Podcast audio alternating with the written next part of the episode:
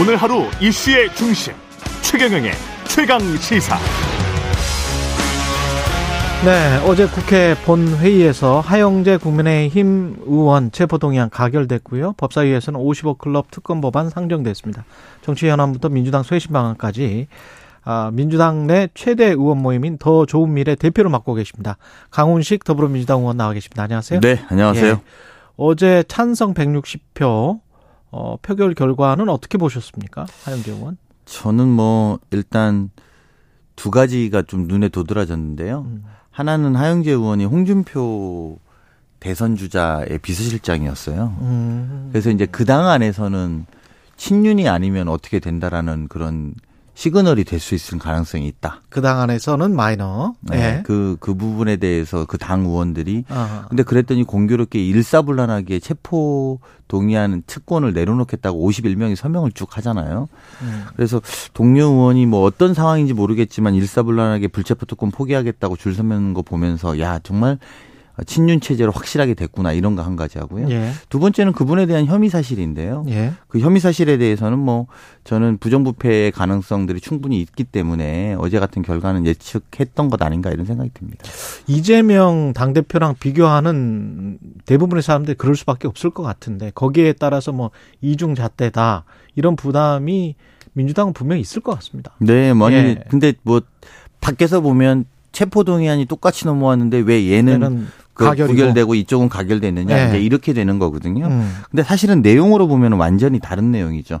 이재명 대표는 어 정말 인, 인디 인디언식 기후제 수사로 계속 제, 이렇게 하고 있기 때문에 국회의원들 누구나 사실은 이거는 좀 뭐랄까 탄압이다 이렇게 느끼는 부분들이 강한 거고요. 그래서 이거 두 동일 사안을 어 다른 사안인데 동일 사안으로 묶는 게 저는 억까라고 봅니다. 예. 억까? 네, 억지로 까는 거라는 거죠. 아, 줄임말이군요. 예, 억지로 까는 것이다. 그 대장동 50, 50뭐 클럽 그 특검 법안은 상정이 됐는데 이게 50억 클럽 특검 법안이 어떤 게 상정이 된 거예요? 지금 세 개 다 상정된 겁니까? 그렇습니다. 제가 예. 알기로는 세 가지가 다 상정된 거고요. 민주당 안, 예. 그 다음에 정의당 안, 기본소득당 안. 네. 예.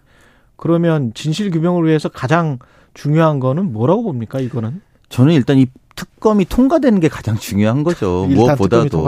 예. 그리고 네. 지금 있는 특검이 저는 통과되면 윤석열 대통령 부친의 집을 김만배 누나가 왜 사줬는지 전 밝혀질 거라고 봅니다. 그게 천화동인 3호의 그렇습니다. 소유주. 그 내용에 있는 건데요. 예. 천화동인 3호의 어, 소유자 등 대장동 관련자들의 부동산 거래 및 특혜 의혹에 대해서 조사하게 돼 있거든요. 음. 그럼 이제 국민들로서는 아 그때 대선 때는 그냥 쑥 하고 지나갔는데 예. 왜 어, 윤석열 대통령 부친의 집을 김만배 누나가 사줬는지 음. 이것을 밝혀지는 계기가 될 거라고 저는 봅니다. 그게 기본소득당 용해인 의원의 부산저축은행 사건과 좀 연결이 되지 않아요? 그렇습니다. 네. 그렇죠. 네. 부산저축은행 사건도 담당 검사가 윤석열 당시 검사였기 때문에 네. 예 그게 어떻게 연결되는지 그 고리를 좀 보고 싶다. 하지만 한동훈 법무부 장관은 결과적으로 대장동 사건 진실 규명에 방해가 된다. 그리고 50억 클럽도 마치 이제 이재명 대표도 연관이 있는 것처럼 기본 핵심 피의자 아니냐. 이런 이제 주장을 하고 있습니다. 이재명 대표에 대한 수사도 지금 충분히 하고 있고요. 네. 필요하면 다 해야 되는 것이죠. 필요하면 다 해야 된다. 저는 뭐 이 부분에 대해서 이재명 대표 수사가 뭐 더 나올 것이 있는지 모르겠습니다만 음. 그건 수사를 하는 측에서 그런 거고요. 55 클럽도 사실은 곽상도 전 의원이 1심 무죄 낼 때까지는 수사가 전혀 진척이 안 됐던 것 아닙니까? 네. 그런데 이제 저희가 특검한다고 하니까 부랴부랴 이제 막 압수수색도 하고 진행했단 말입니다. 네. 그런 부분에서 국민들의 눈높이에서 보면 아니 55 클럽이던 아니면 뭐 대장동이든 다 낱낱이 수사해서 밝히는 것이 명확하다고 봅니다. 그렇군요. 이게 지금 박영수 전 특별검사에 대해서 압수수색을 하고 그게 근데 마침 법안 상정 몇 시간 전에 전에 근데 뭐 압수수색 일정에 따라서 했다. 검찰은 그렇게 주장을 하고 있고요. 네, 국민들이 판단하실 텐데요. 네. 1년 동안 아니야 똑같은 50억 클럽이 있었던 곽상도 전 의원 그 전에 음. 기소가 됐습니다만 네. 1년 동안 해서 재판을 받아서 1심이 무죄 날 동안 왜 그러면 아직까지 조사를 안 했는지 음. 그래서 더 특검이 필요한 것을 역설적으로 검찰의 압수수색으로 보여줬다라고 저는 봅니다. 예. 그리고 김건희 여사 특검 같은 경우는 쌍특검을 지금 민주당은 제안을 하고 있는데 이거는 김건희 여사 특검은 법사위 상정이 무산됐습니다. 네. 예, 이거는 어떻게 대응하실 거예요? 그게 이제 좀 저희가 다른 야당들과의 더 협력이 부족했다라고 생각할 수도 있고요. 예. 저희로서는 성역 없이 조사한다고 하니까 그런 걸 다 같이 해야 된다라고 갖고 있는 인식입니다. 민주당은 어. 뭐 양특검이라고 하죠. 저희들이 그렇죠. 이 예. 양특검을 다 해야 되는데 뭐 국민의힘이 매번 방탄 이야기 합니다만 김건희 여사 사안만 나오면은 무조건 음. 내로남불 되는 거 보면서 예. 이 부분 또한 국민들한테 그렇게 꺼리낄 게 없다면 전 밝히는 것이 순리라고 생각합니다. 이것도 밝혀야 된다. 네. 근데 정의당은 왜 이걸 패스트트랙으로 바로 가는 거를 반대를 했고 법사위 상정 이게 정의당의 도움이 절대적으로 필요한 거 아닙니까? 필요한 거죠. 예. 지금 정의당이 그런 의미에서 키맨의 역할을 하고 있고 그렇죠. 하루는 국민의힘하고도 이야기했고 하루는 민주당이랑도 이야기하고 이런 상황인데요. 음. 조금 더 저희도 노력을 해보고 예. 좀더 요청을 해볼 생각입니다. 그리고 당내 최대 의원 모임인 더 미래 대표로서 당의 인적 쇄신을 직접 요구를 했습니다. 당 대표 네. 이재명 대표에게. 그래서 당직 개편은 됐는데 어떻게 평가하세요? 어, 저희가 어쨌든 당의 여러 가지 상황들을 판단했을 때 지금 결과론적으로 보면 당내 인재풀을 넓게 쓰는 모양이 됐다. 음. 이렇게 좀 생각하고요. 예. 그리고 새롭게 바뀐 분들이 앞으로 무엇을 하는지 국회의원들이 좀 예의주시하고 당원들이 예의주시하고 있다 이렇게 봅니다. 저는. 예. 어떤 어떤 일을 하는지 왜냐하면 이게 저희가 인적 쇄신을 하라고 했던 근거들은 몇 가지 있습니다. 예. 첫 번째는 지금 신뢰의 위기의 측면이 있습니다. 그렇죠. 의원들끼리의 그렇게 불신들이 높아지고 음. 방송에 나가서 각자 의원들이 서로 다른 이야기들을 하면서 어떻게 보면은 어, 이렇게 싸우는 듯한 모습을 보이니까 네. 국민들로부터는 실망을 네. 하는 거고 두 번째는 음. 지난달에 있었던 체포 동의안에 당원들이 도대체 민주당은 뭐 하냐. 어, 당 대표를 민주당 손으로 검찰에 넘겨주겠다는 거냐에 대한 불신이 음. 있었다라는 것이죠. 예. 세 번째는 어쨌든 국민들 전체가 여의도를 바라보는 불신들이 존재하는 겁니다. 예. 이세 가지를 민주당이 넘어야 되는 불신의 벽 같은 것인데요. 여의도 국회 전체에 대한 불신이 있다. 여기도 예. 국회 전체에 대한 불신이 있지요. 예. 그리고 그것도 넘어야 되고 또 당원들이 민주당에 대한 불신도 넘어야 되는 거고 예. 의원들끼리의 불신도 저희가 통합해야 되는데 예. 그러기 위해서 인적 쇄신을 요구한 것입니다.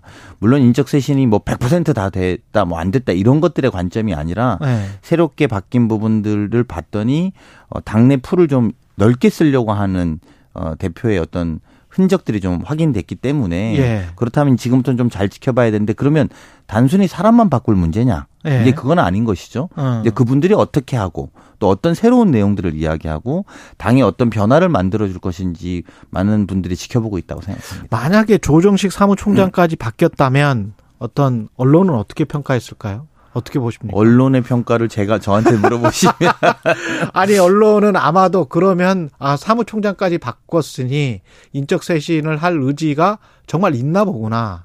뭐 이렇게 평가를 했을 것 같은데 사무총장을 안 바꾸니까 그러면 공천과 관련해서는 대표와 사무총장이 가장 힘이 세니까 그러면 공천은 대표와 사무총장 위주로 하는가 보다. 뭐 또 이런 이제 의구심이 있거든요. 거기에 관해서 이제 아니다. 시스템 공천이다. 이렇게 이야기는 하고 있습니다만은 예. 아쉬움을 이야기하시는 분들이 있는 것도 사실입니다. 예. 왜냐하면 전면 쇄신을 요구한다고 하면 전체를 다 바꿔야 되는 거 아니냐 이런 건데요.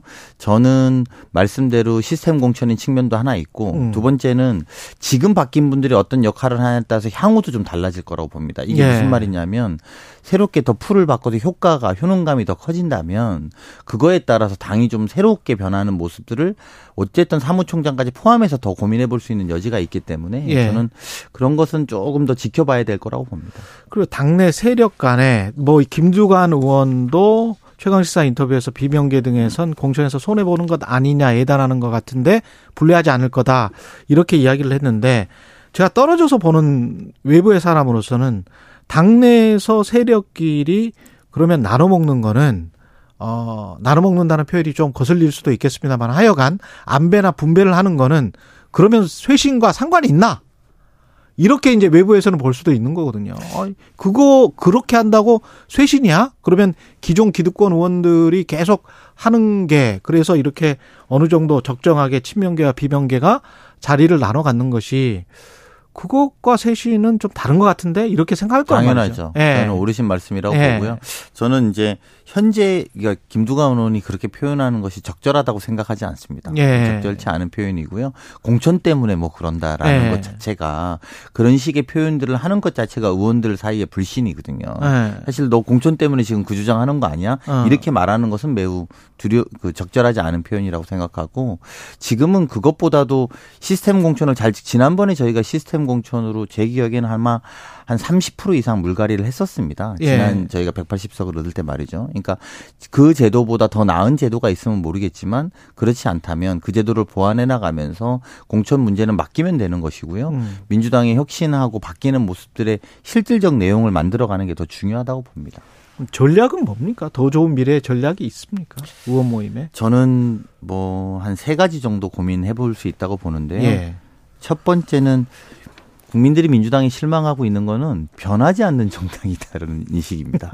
그래서 민주당이 달라졌다는 대국민 인식을 획득해야 된다고 생각합니다. 예. 그러기 위해서는 어, 새로운 가치와 새로운 아젠다를 발굴해야 되는 것이죠. 음. 지금 매번 반복되는 아젠다가 아니라 아 민주당이 이런 것들을 좀 해보려고 하는구나 이런 미래들을 좀 이야기하고 있구나라는 기대감과 설레임을 만들어줘야 되는 거고요. 예. 또 그러기 위해서는 뭐가 돼야 되면 당내에 있는 이 불신들을 극복해서 활력과 에너지가 좀 돌아야 됩니다. 지금은 불신의 벽과 이런 토론들이 주로 되다 보니까 음. 공천 문제 때문에 그런 것 아니냐 아니다 뭐 이런 음. 것 토론해 가지고는 새로운 가치와 아젠다를 말할 수 없거든요. 그렇죠. 그러니까 새롭게 당내 불신을 극복해서 에너지와 활력을 만들고 그 활력을 기반해서 새로운 아젠다 아 민주당이 이런 거 해보겠습니다. 이렇게 나가겠습니다고 했을 때 그런데 그런데 우리는 민주당을 못 믿겠다. 아하. 국민들은 또 이런 것들이 있는 거거든요. 예. 그러면 우리가 잘못한 건 잘못했다. 또 이렇게 변하겠다라는 약속을 해나가는 것이 앞으로 뭐 전략이라고 하면 전략이라고 설명드릴 수 있을 것 같습니다.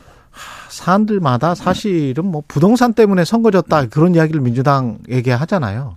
그러면 그런 정책들에 관해서는 지금 스탠스는 어떤지 그런 것도 지금 잘 모르겠거든요, 사실은. 부동산뿐만 아니죠. 예. 저희들이 이제 비판하고 비판받았던 부족한 부분들 예. 그리고 대부분 우리 당이 비판받는 거 그런 것들 아닙니까? 음. 잘해보겠다고 했는데 잘 못했는데. 예. 그럼 잘못했다고 사과하고 어떻게 바뀌겠다고 말이 없는 것. 그렇죠, 그렇죠. 이제 그 부분에 대한 이야기거든요. 예. 그래서 그런 것들을 바꿔 나가는 게 우리 당이 해야 될 역할이라고 저는 봅니다. 그리고 이런 이제 논의가 진행되는 와중에 이제 국민의힘 같은 경우는 핵심은 핵심은 이재명 대표의 거치 아니냐. 거기에 관해서 민주당이 발목이 잡혔기 때문에 어 사실은 그런 말은 안 하지만 예 대통령의 지지율이 상대적으로 굉장히 약한데도 불구하고 민주당이 반등을 못하는 거기에 관한 그 외부 시선이 분명히 있거든요. 그러니까 크게 반등을 하지 못하는 어떻게 보세요? 그런 것들 이재명 대표의 거치. 지금 상황에서는 예. 이재명 대표를 빼고도 음. 민주당이 갈 수도 없지만 예. 이재명 대표만으로도 갈 수 없는 상황입니다.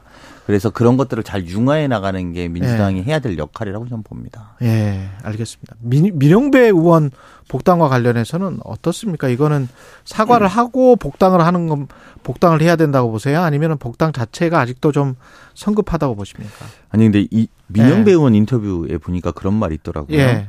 지금은 복당을 주장할 만한 상황이 아니고 재복당이 아니라 헌재 판결에 집중해 달라 이렇게 이야기를 하셨더라고요. 예. 본인 자체도. 예. 저는 이 문제가 국민 정서를 감안해서 신중하게 판단해야 될 문제라고 보고요. 당으로서는 이런 것들이 지금 쟁점과 논쟁으로 갈 필요는 없다고 저는 봅니다. 그렇군요.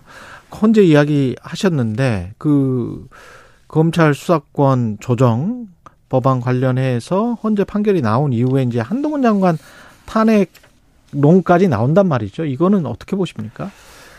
저는 한동훈 장관의 거취에 대해서는 예. 그렇게 큰 관심은 별로 없습니다. 관심 별로 없다. 네. 예. 왜냐하면 한동훈 장관이 예. 그 법과 원칙을 강조하는 보수 진영조차에서도 헌재 판결에 불복하는 모습을 보이면서 예. 굉장히 실망했. 있었던 것 같습니다. 아. 그래서 아니 정의롭고 원칙과 법을 중요하게 생각한다는 사람이 아. 법원의 판결을 부정하는 듯한 표현들을 자꾸 쓰고 있고 그게 지금 일국의 법무부 장관이란 말이죠. 그런 부분에 있어서 저는 이미 사실상 정치적으로는 탄핵된 거라고 봅니다. 총선에 나와도 별 큰 영향 못 미치는 저는 것이다. 또 그렇게 봅니다. 연장성상에서 예.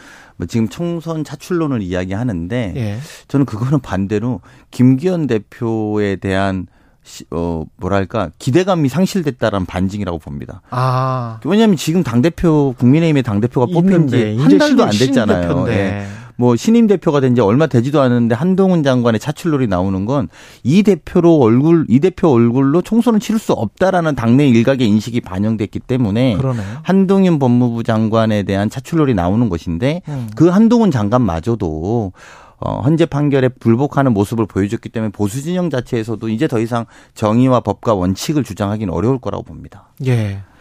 그리고 지금 윤석열 대통령은 한일 정상회담 이후 강제동원 해법안 이후에 정치적으로는 상당히 곤욕을 치르고 있습니다. 국내에서는.